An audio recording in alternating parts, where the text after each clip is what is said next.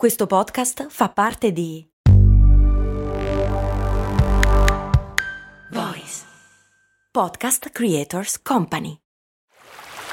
Vi ricordate quando con Il mondo suona così vi ho portati a Cuba, Zanzibar e Giamaica? No? E infatti non l'avevo ancora fatto.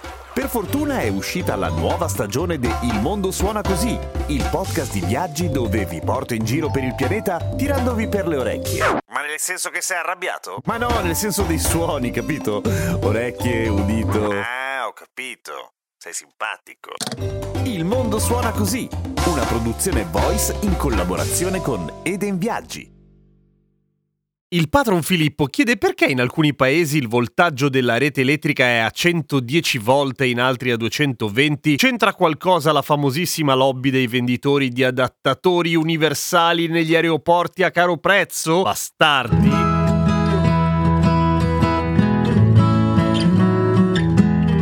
Ciao, sono Giampiero Kesten e questa è Cose Molto Umane. In breve, no, perché in realtà la lobby degli adattatori se la caverebbe tranquillamente con gli adattatori nel senso quelli della forma delle spine e delle prese che differiscono di paese in paese per delle buone ragioni se vuoi, senza per forza dover cambiare il voltaggio. La questione del voltaggio è una storia molto antica. Ora, senza scendere in tecnicismi, che magari lo affrontiamo bene con calma in una prossima puntata, però mettiamola così. Come al solito, anche questa è colpa di Edison, che dopo aver perso la sua battaglia contro la corrente alternata, che cercherà di vincere contro il signor Nikola Tesla, facendo grandissimo uso di fake news e stronzate per convincere il popolo, riesce comunque a sabotare profondamente il sistema elettrico nazionale americano con la cagata dei 110 volt. Come mai? Per una serie di ragioni. Allora, da un lato è vero che lui si impegna moltissimo e promette a tutti tutti, sempre Edison, di elettrificare gli Stati Uniti nel minor tempo possibile, ma per farlo ha una serie di ostacoli in realtà. Primo, che i generatori più efficienti su cui riesce a mettere le mani generano appunto 110 volt. Secondo, che siccome in realtà quello che conta ancora in quel periodo è l'illuminazione più che altro, la tecnologia delle lampadine fa ancora abbastanza cacare, vale a dire il tungsteno non è ancora stato scoperto o applicato se non altro alle lampadine e si usano altri materiali tipo filamenti di carbonio e altre situazioni abbastanza ridicole che comunque non reggono i 220 volt, cioè fanno una luce fioca del cazzo a 110. Dopo quello si brasano. La stessa cosa sarebbe potuta succedere in Europa, direte voi. È vero, e infatti per certi versi è così, con una grande differenza però, che la crescita del sistema elettrico negli Stati Uniti è bestiale, velocissima, mentre in Europa è un po' più calma. Quindi facciamo così, tutte e due partono a 110 volt volte. A un certo punto, e si consacra questo momento più o meno nel 1893, quando c'è la grande fiera di Chicago, che è la prima fiera a funzionare anche di notte, tanto è elettrificata, ecco quello è il momento in cui è il punto di non ritorno, perché Chicago è una città che parte come un buco dimenticato da Dio di 4500 abitanti e in 5 minuti diventa una città gigantesca perché cambiano tutta una serie di cose. Che cosa, chiederete voi? Oh, come siete curiosi? L'esplosione della ricerca dell'oro oro sulla West Coast che rende Chicago una sorta di stop obbligato da chi parte dalla East Coast e la costruzione di un canale che rende Chicago fondamentale dal punto di vista del trasporto. Insomma, Chicago diventa da buco dimenticato da Dio a città grandissima in pochissimo tempo. In più viene devastata da un incendio, qua l'elettricità ancora non c'entra nulla, per cui va ricostruita praticamente da zero e quindi iniziano a ricostruirla in modo quello che poi in America sarebbe stato assolutamente normale, cioè facendo dei grandissimi grandissimi grattacieli. I grattacieli non si possono illuminare a gas perché è difficile far arrivare il gas, perché prima si illuminava a gas, ai piani più alti, per cui tanto vale farli con la luce elettrica, costruendo dei generatori individuali per ogni maledettissimo palazzo, ok? Quindi tantissime lampadine, tantissime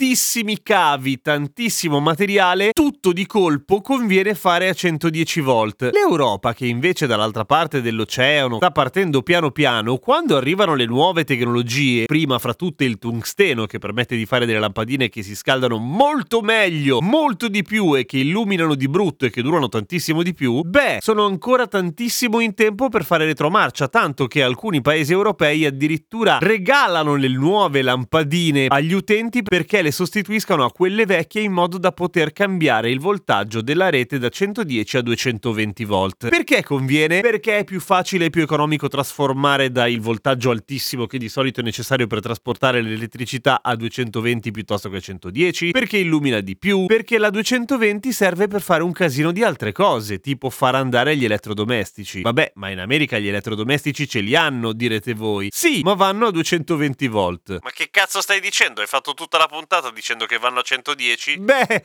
ho mentito, nel senso che è quello che crediamo tutti, ma non è del tutto vero, cioè quasi tutti gli elettrodomestici piccoli e le lampadine, quelle cose lì vanno a 110 volt negli Stati Uniti, ma i condizionatori, per esempio, o le asciugatrici, che sono ovviamente degli elettrodomestici che usano un bordello di potenza, quelle vanno a 220 e come fanno?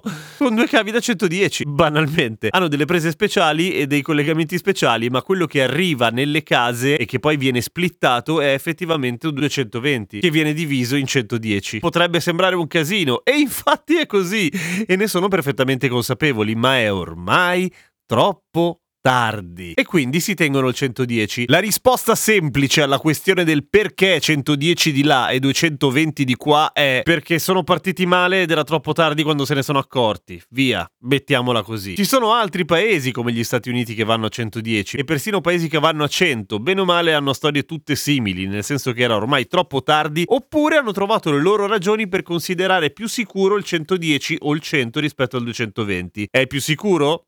No, muori male lo stesso. In compenso col 220 ci fai andare alla lavatrice che è tanto tanto comoda. Pro tip, grazie ad Andrea che mi scrive proprio così. Pro tip, la distribuzione dell'energia elettrica per utenze domestiche ormai è a 230 volt, non più 220, per cui per essere precisi, appunto è 230. Siamo linee, eh? però comunque. A domani con cose molto umane.